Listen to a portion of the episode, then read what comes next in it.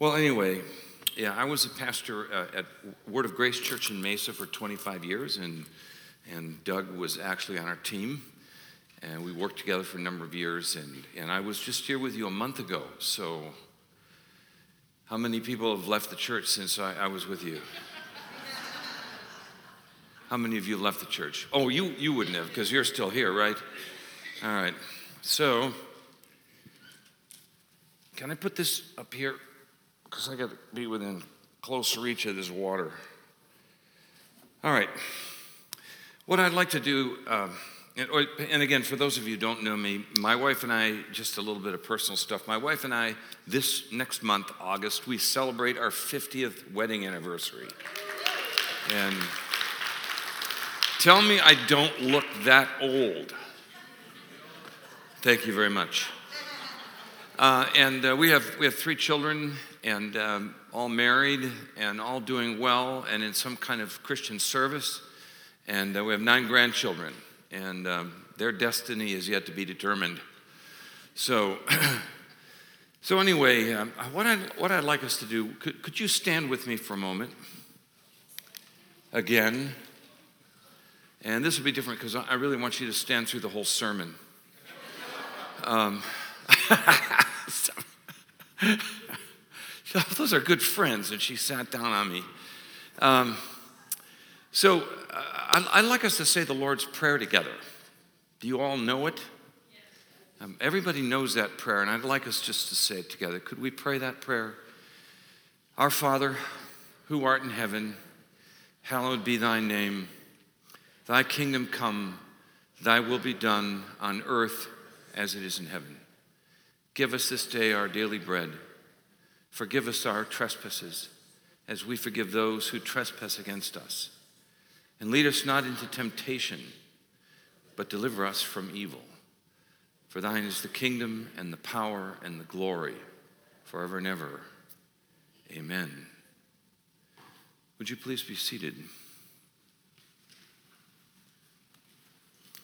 There's no better prayer in the world, really. It takes 20 seconds to pray it, but Jesus touches on everything worship, our Father in heaven, relationship with God, holy is your name. Thy kingdom come, that's our mission.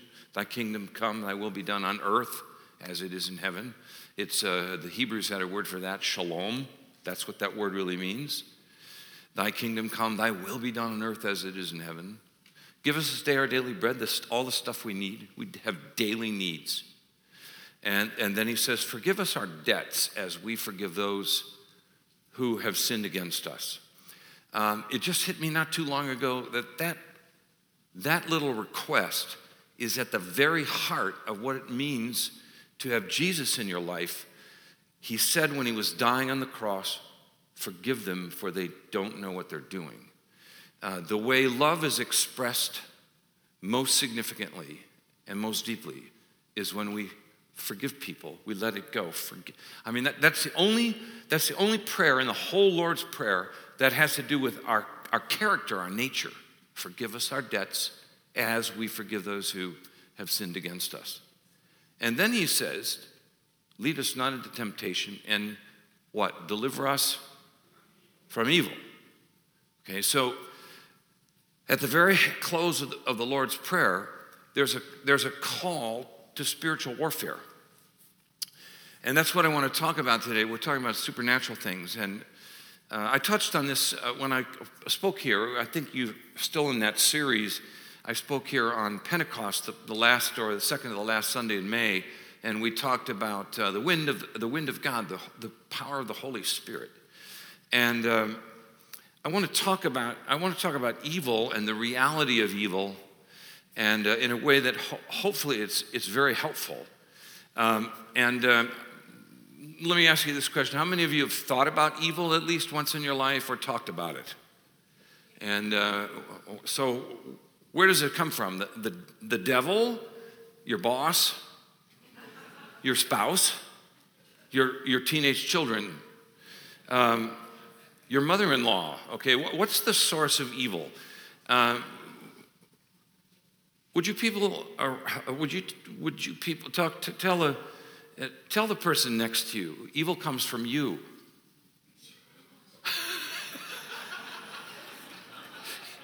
Okay. Okay. Let's close in prayer, and that's pretty much all I need to say. You know, it's, it's all around us, it's against us, but it's also in us. You know, I, I, I'm a pastor. Can I confess that there are times when I feel profound evil in me? Not just the devil in me or close to me, but just like Paul said, he confessed, he said, Oh, wretched man that I am, who will deliver me from this body of death? And he, that wasn't the cry of someone who's, who, who needs to ask Jesus into their life. That was the cry of an apostle. Uh, people who don't have Jesus in their life don't cry out that way. Who shall deliver me from this body of death? And uh, so, uh, just exploring the, the origin of evil, where does it come from? And uh, am I it just sounds, I sound a little bit loud, okay? I don't, I don't know. And I haven't even cranked it up yet. So, how many of you have seen the website despair.com? You know, you're really missing something. Is that Jim? Yeah, okay. despair.com. Now, I don't want you to look on your phones, okay, or I'm just going to ask you to leave, all right? But you can do it after the service. Despair.com sells demotivational posters. okay, so like their, their signature, uh, signature poster is a beautiful sunset. You know, it's got a black border and it's the word despair. And then at the it's a beautiful sunset. And then at the bottom it says, um, um, see if I can, my mind is drawing a blank here. Um, it's always darkest just before it goes pitch black. and then there's, I can't remember the word at the top, but there's a, it's a, that you've seen pictures of this, of a salmon leaping out of the water into a bear's mouth. Have you seen a, a photo like that? And it, and it says underneath, sometimes a journey of a thousand miles ends very badly. So I want to suggest a source of evil, okay? Where does evil come from? It comes from the government. Okay? Government. If you think the problems we create are bad, just wait till you see our solutions. And it doesn't matter, it doesn't matter what side of the aisle you're on, you would agree that there, you know, somebody in there is, is uh, well, it's the devil in that place, is what it is. So, um, you know, I, I, love, I love to have people laugh and you know, we're talking about serious things. We're talking about evil and the evil one, the devil. When Jesus teaches us to pray, deliver us from evil, in fact, it could be translated, deliver us from the evil one. Uh, he per- personifies evil. Um, and uh, I want to show you. I want to show you a picture here. Um, this this is a picture of the innocents. Okay, and who are the innocents? They're all the babies that were killed after the wise men left Bethlehem. And the Catholics actually, they have a, a feast of the innocents. Uh, these are the children murdered by Herod, hoping to kill the child, the king of the Jews. The Catholic Church regards them as the first Christian martyrs, and their feast, Holy Innocents' Day, or the Feast of the Holy Innocents, is celebrated on December 28th. Now, I, I just want to say, I don't want to ruin your next holiday season, but this is, this, this is part of the Christmas story that's never told at Christmas. You know, we hear about the wise men. Oh, what's, uh, what's the song? We three kings of Orient are. we sing about it, but we don't ever talk about the consequence of this. And, you know, not, not to be morbid, but this is why Jesus came because the world is so depraved. And there is so much evil from the, from the houses of government, you know, to, the, to, to war, to, uh, to your family, to the place where you work. There, there's evil. And, and, and there's a power of evil that's behind that. Um, look, look, this is, let me show you another Christmas passage that's never read at Easter, okay? It's, it's, um, well, before I read that, I want to read to you that this is the agony, the agony of the women who lost their children shortly after Christmas. In Matthew chapter 2, verse 28, it says this A voice is heard in Ramah, a prophecy, a prophecy in the Old Testament about this dreadful moment in history. A voice is heard in Ramah, weeping and great mourning. Rachel weeping for her children and refusing to be comforted because they are no more.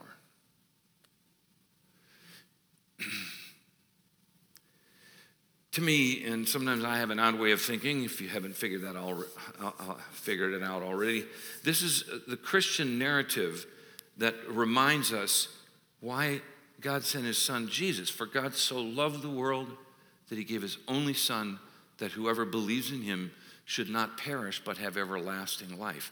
God, rest ye merry gentlemen, let nothing you dismay. Remember, Christ our Savior was born on Christmas Day to save us all from Satan's power when we were gone astray.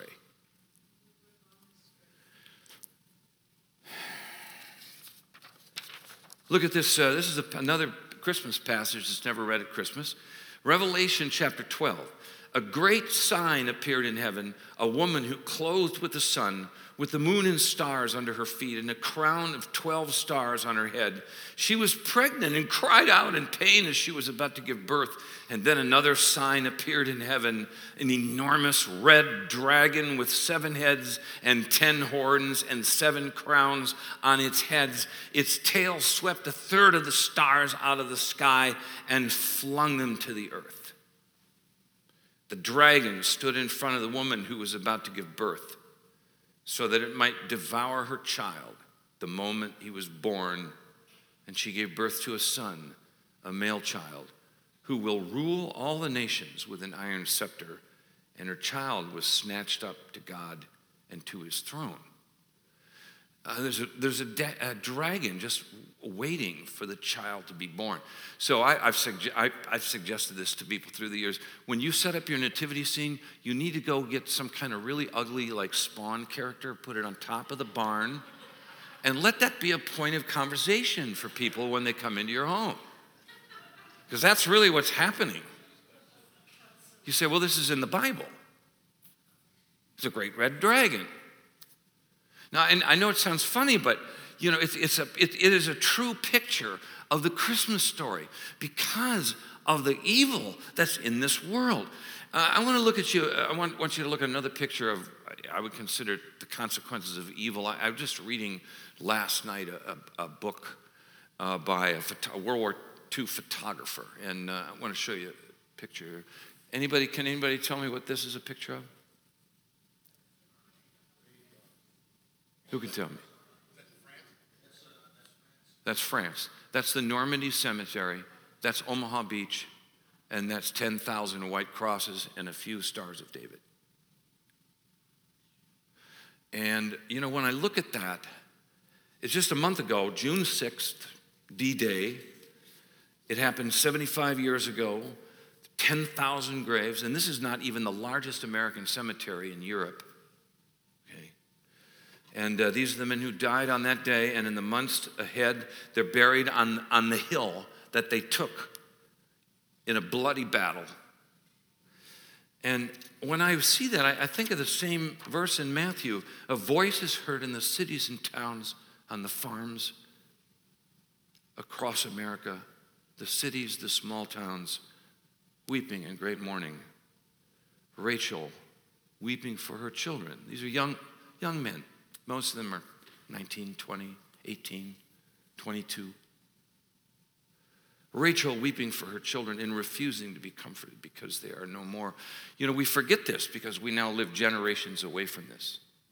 I, I t- I've taken friends to Europe to see these places, and uh, one of my friends, he was in the Air Force, and he said, I will never think the same way about Memorial Day when I, now that I've been to these places to see the sacrifices that have been made.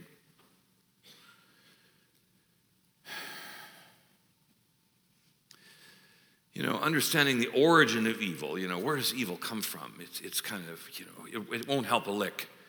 It is what it is. That's my, one of my favorite Bible verses. Could you say that with me? It is what it is. All right. And So people are going, is that in the Bible? It's in Hesitations 12 4. All right. Evil is real. And the question is, what are you going to do about it? Right? So, this is my alter, alternate, alternate title for this message Yes, Virginia, there is a devil.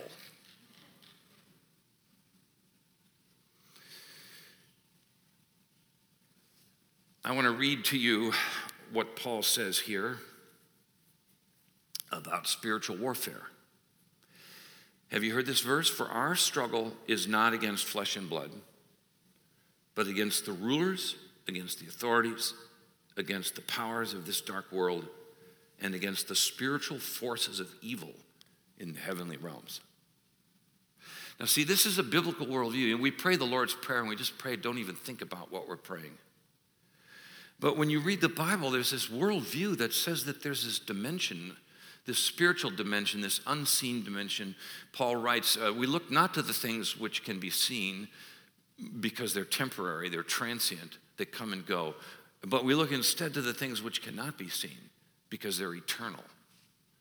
And this is one of the hardest things in our life to do because we're so bound by time and space. To understand that our lives on a daily basis are intersecting with the spiritual dimension. Um, I love the way this is worded in the message. Okay, so um, let me just uh, tell you that our struggle, that passage, I mean, that verse, our struggle, that word is a gladiator word. Uh, we wrestle not against flesh and blood. It's a gladiator word. Okay, so, you know, today the Suns are, are playing Milwaukee in the championship series, right? How many of you know that?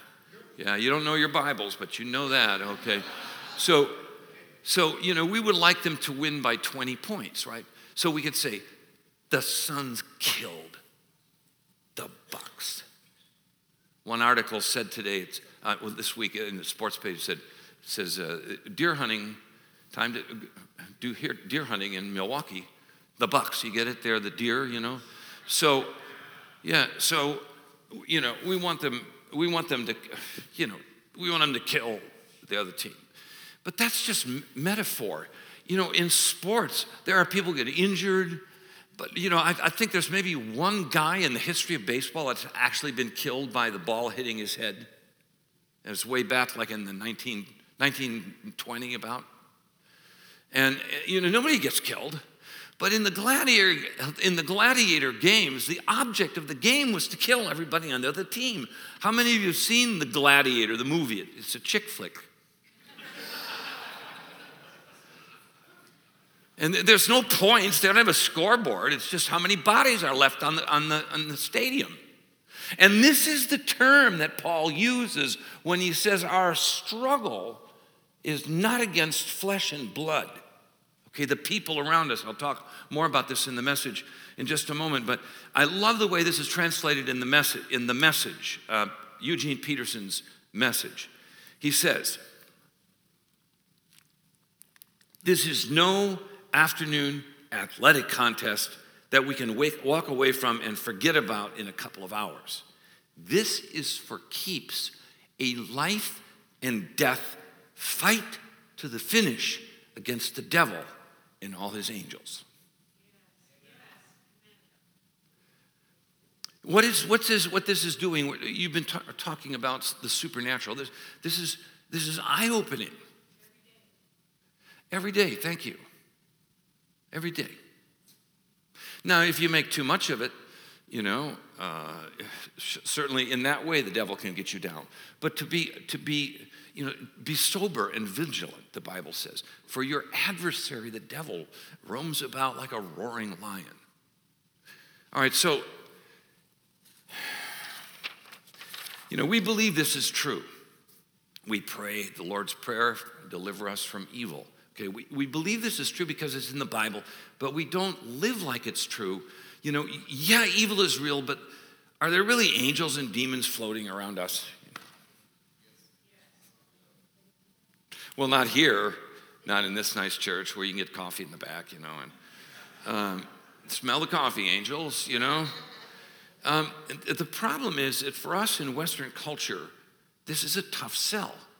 Now, you think about watching, you think about watching the news, you know, and, and the reports on, on genocide and, and, uh, and war and, you know, the, the sub- subjection of the Uyghur people by the Chinese and, you know, and, and you know, you read, and never in, in, never in the news, on television, not even on the most conservative stations, do you hear an analysis of the spiritual elements of what's going on in the world.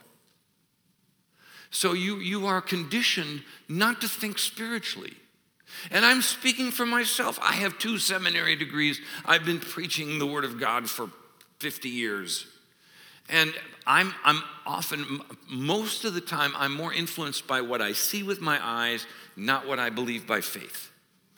And it's just, it is, it is a challenge for us to embrace what, what is the clear biblical view. Why Jesus taught us to pray like this uh, lead us not into temptation, but deliver us from the evil one. So, a friend of mine, George Otis Jr., some of you maybe know that name. He's, he's a Christian author and he's an old guy like me. But many years ago, he wrote this The worldview of most non Westerners is three tiered. On the top is the cosmic transcendental, transcendental world, in the middle are supernatural forces on the earth, and on the bottom rests the empirical world of our senses. The unique tendency of Western society has been to ignore the reality of the middle zone. Uh, in many ways, this has been my life message. I, have written the, the book that sold best, my best selling book, is titled Angels, Dark, and Light. I did that as actually as a doctor of ministry thesis, a, a dissertation. And then I wrote a book called uh, Winning Your Spiritual Battles How to Put on the Full Armor of God. And, you know, I've written books on this, but I find myself just sort of neglecting the reality of this reality. So, if the spiritual realm is real and evil in that realm is real, what does the Bible tell us about how to deal with it? And you know, of course, that this isn't just about evil and you, it's about it's also about evil in you. Okay? It's not just how to resist the evil that's coming from the outside, but how to deal with the evil that's in, inside of you and your potential. And I'm going to show you some scary Bible verses that will be very helpful. Okay, so uh, I'm, I'm going to talk to you about five principles of spiritual warfare from Ephesians chapter 6. Now, I, I want to give you the context. This is, you know, uh, I want to give you the context that um, of this chapter. This is probably the most significant chapter on spiritual warfare in all of the Bible. And this is the chapter we just read this famous verse our, our struggle is not against flesh and blood. But let me give you the context. In, in Ephesians chapter 5, Paul says things like, Husbands, love your wives as Christ loved the church. Wives, submit to your husbands. Fathers, uh, uh, don't provoke your children to wrath. Children, obey your parents. Slaves, obey your masters. Masters, teach your slaves, uh, uh, treat your slaves well. And, you know, and then it says, finally be strong in the Lord. We're going to see this in just a moment. So the context is marriage, family, and work. Okay? That's the context of Ephesians 5 and the first part of chapter 6. And then now, out of talking about marriage and children and the workplace, Paul gets into spiritual warfare and says, uh, We wrestle not against flesh and blood. He just got done talking about all the most significant flesh and blood stuff in your life your family, your spouse, your children, your workplace. I mean, that's where the battles of life take place. And he says, We don't struggle against flesh and blood. Okay, so let's look at this passage. So he, he talks about family and the workplace. And then uh, this is my first, my first point. Uh, put, number one, just really simple, put God first. Okay, would you say that with me? Put God first. Turn to the person next to you and just, just kind of scowl at them and say, Put God first.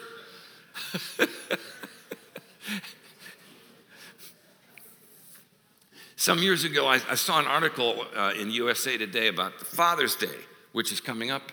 Or no, it's, you know, we already had it. I'm so old, I've lost count. So, and you know, the older you get, you know, you don't say, well, you know, I'm, you know, you don't give your age. You start saying, well, I got 10 years left. You know, things like that. You count down. I got 10 Christmases left. Okay, so, so anyway, this article, uh, an African American dad was asked, uh, you know, what, what advice do you give to your children? And he, he had three things put God first, put God first, put God first. How many of you know that that's not always easy to do? You know, put God first. Okay, Ephesians chapter 6, verse 10. Finally, after all the stuff about family in the workplace, finally, Paul says, be strong in the Lord and in his mighty power. So if you've got issues, finally, put God first. All right? Whatever, uh, whatever life brings, whatever happens, even whether or not you can tell it if it's the devil, you have to center your life in God because life is primarily spiritual. Godless doesn't mean just the worst a person can be. Godless in the Bible means to live your life as if there is no God and as if heaven and hell don't, don't exist. Look at uh, 2 Corinthians chapter 10.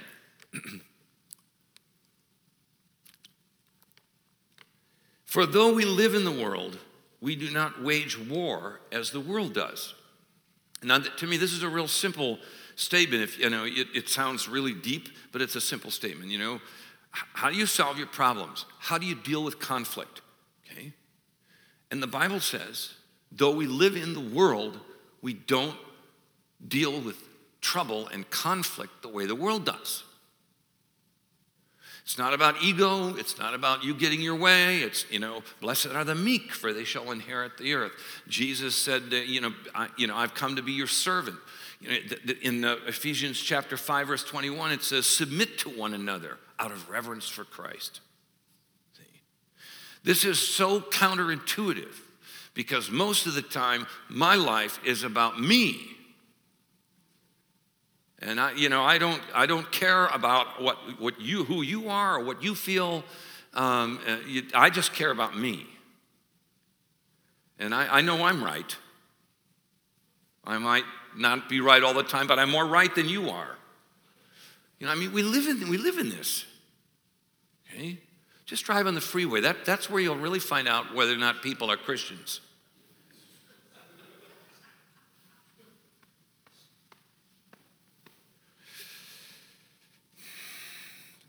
So Paul says, uh, Paul says, for though we live in the world, we do not wage war as the world does. The weapons that we fight with are not the weapons of the world. On the contrary, they have divine power to bring down strongholds. So, for, exa- for example, forgiveness is a weapon. Forgive us our debts as we forgive those who sin against us. So we're not just talking about a nice psychological thing to do. Forgiveness is what happens in your heart. You need to let it go. But it releases the power of God because that's what Jesus did. You know, just read the description of Jesus standing before Pontius Pilate. He said, I could call 10,000 angels, I could wipe you out, but he doesn't.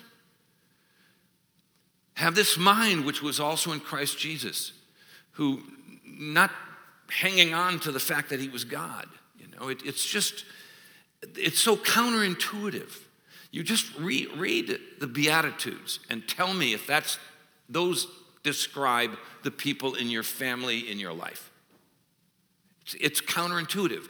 And it's not just good stuff to do. I can't emphasize this enough. It, it, these are these are the weapons of our warfare. And what's ironic is that it's using warfare as, as an image here, but it, it's really about spiritual warfare and, and, and how, as we follow Christ, as we submit to one another out of reverence for Christ, it releases the presence and power of God to deal with the situation. on, the, on the contrary, they have these weapons that we have the fruit of the Spirit love, joy, peace, patience, goodness, kindness. The weapons that we have have divine power to demolish strongholds. And some of those strongholds are in, in you and me.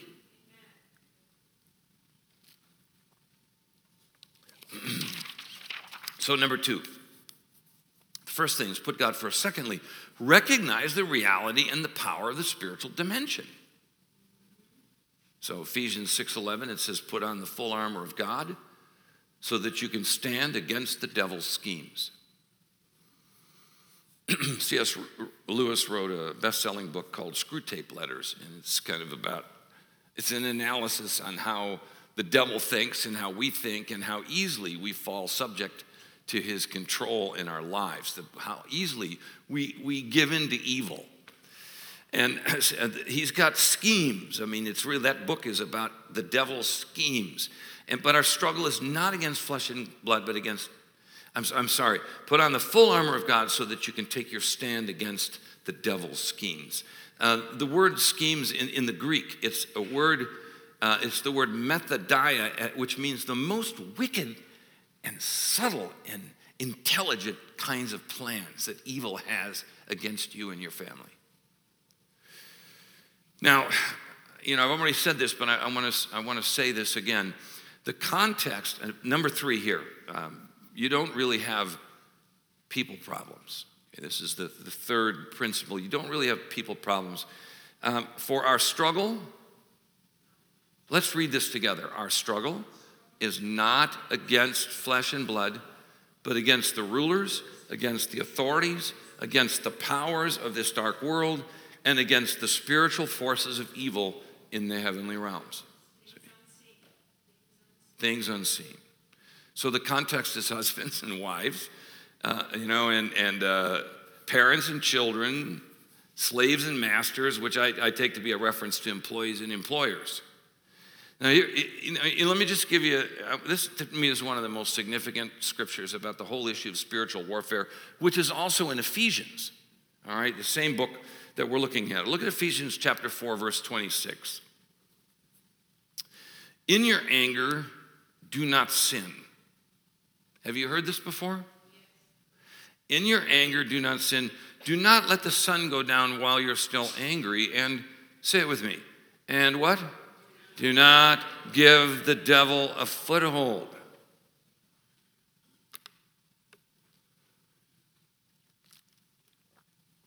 Have you ever, in your, in your family or at work, you've said to somebody, When I'm with my family, it feels like hell? it's not funny, is it? You know, maybe it really is hell. You know, I like to say this you don't have to, you don't have to wait till you die to go to hell.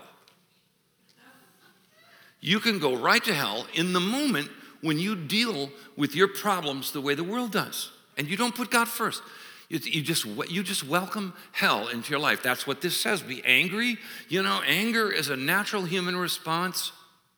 There were times when Jesus was angry, the Apostle Paul was angry. You read the Psalms, the writers of the Psalms, David wrote most of them. Sometimes it, it just seems like in every Psalm, somebody's angry. But then it says, don't let the sun go down on your wrath. Don't let it, don't let it simmer inside your soul. And don't give any opportunity to the devil. Lead us not into temptation and deliver us, but deliver us from the evil one. In the message, this is a great translation again. In the message, go ahead and be angry. That's, that's really great. You know, it's like the Bible gives you permission to be angry. Be angry, but don't sin, right? Go ahead and be angry. You would do well to be angry, but don't use your anger as, as fuel for revenge. And don't stay angry. Don't go to bed angry. Don't give the devil that kind of foothold in your life.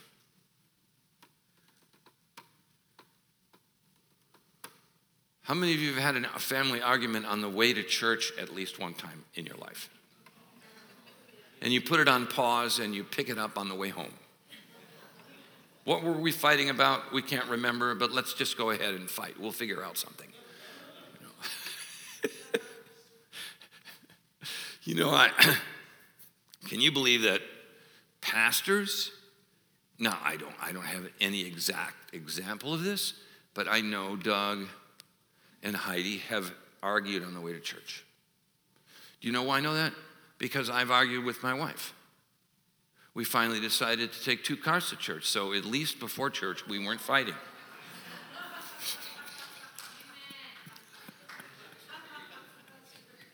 But you know, I come to church and son of a gun, you know, I just don't have any anger problem. I just, you know, what I'm doing is really using the weapons of my warfare. You know, I'm suppressing the evil in me by preaching God's word.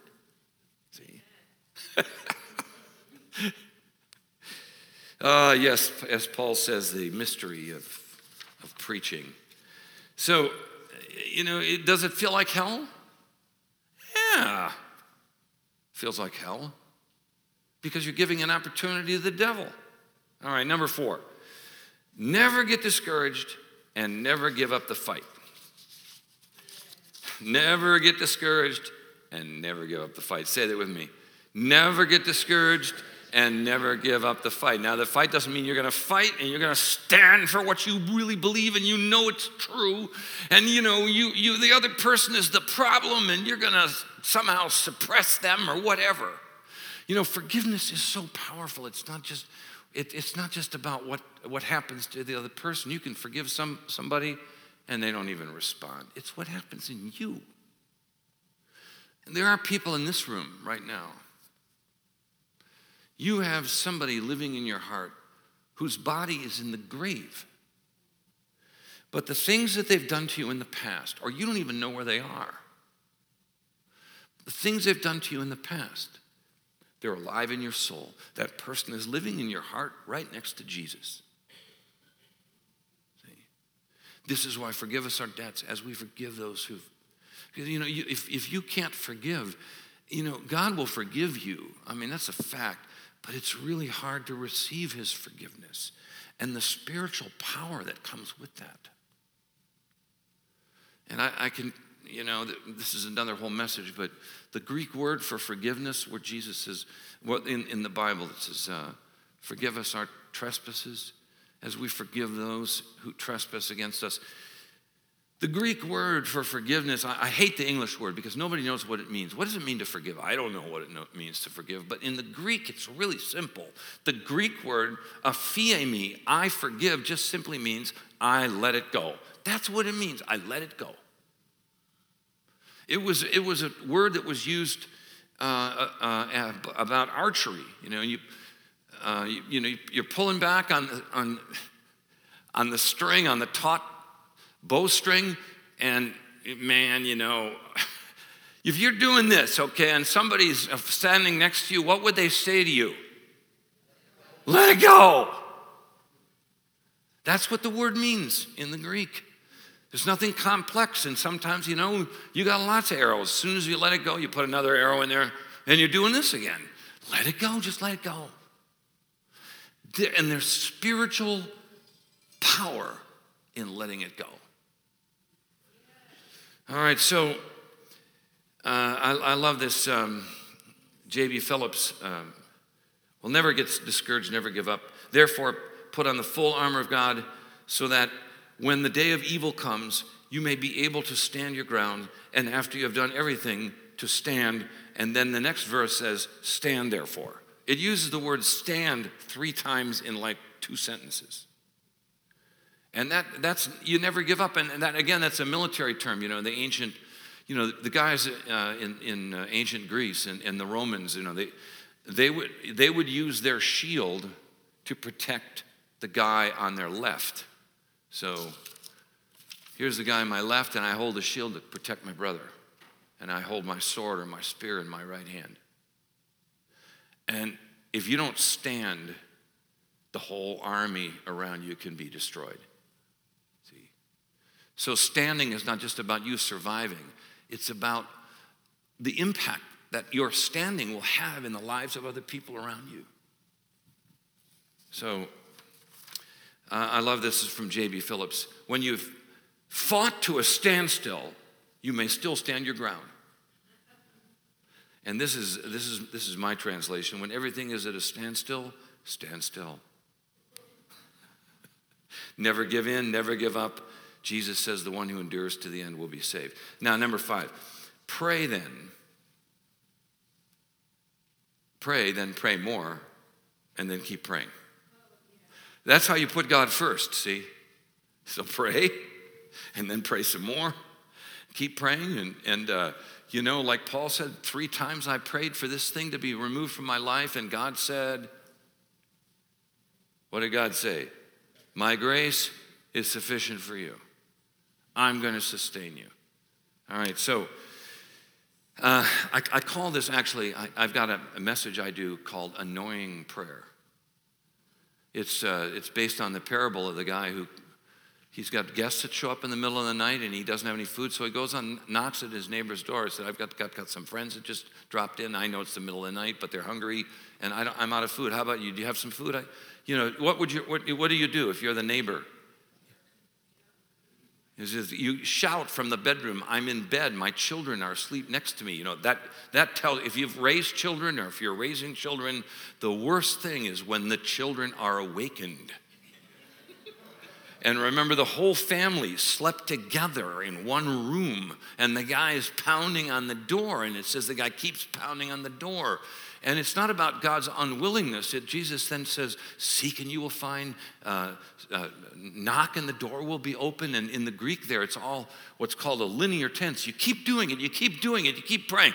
And I get this story a guy in my church, uh, his, name, uh, his name is Rufino, and um, he, he was he, there was an article in the Arizona Republic about him years ago. Uh, he started a prayer meeting. He's a public school teacher, and he started a prayer meeting for people in his school that he worked with to pray together. You know, you know, you can't do that in the classroom, but he gathered teachers together to pray. Put God first, right? This is what you're doing. This is how you do it. You pray. And um, one day, I came into the office and you know, I had a lot of people. We, we had a huge staff, okay? Um, just to put in perspective, okay, we had 75 full time people on our church staff. Yeah. And we needed a lot of money in the collection to pay all those people. So, so anyway, we had, we had this wall in the hallway, we had mailboxes all, and, and, and somebody had put like a, a pink paper in every single staff person's mailbox. And it was Rufino. And it was a request for prayer for his brother who was on drugs and needed to get saved. And I sort of reacted because that's what I call annoying prayer. You know, I kind of reacted. I said, you know, we had several thousand people in the church. Imagine if they just stood in line and put prayer requests in every staff person's box. And I said, we can, you know, how did he get in here? How did he do that, you know? And so I, I kind of made a, you know, I just said, you know, just don't let this happen. Just a few days, about a week later, there were blue sheets of paper in all the boxes. And it was Rufino again who's saying, Thank you for your prayers. My brother gave his life to Jesus. See, you, you just have to keep praying. It's just a beautiful story about the power of persistent prayer. And with that, I'm done. And if you really like it, you, come back, you can come back to the next service and hear me a second time. So, would you please stand? All right.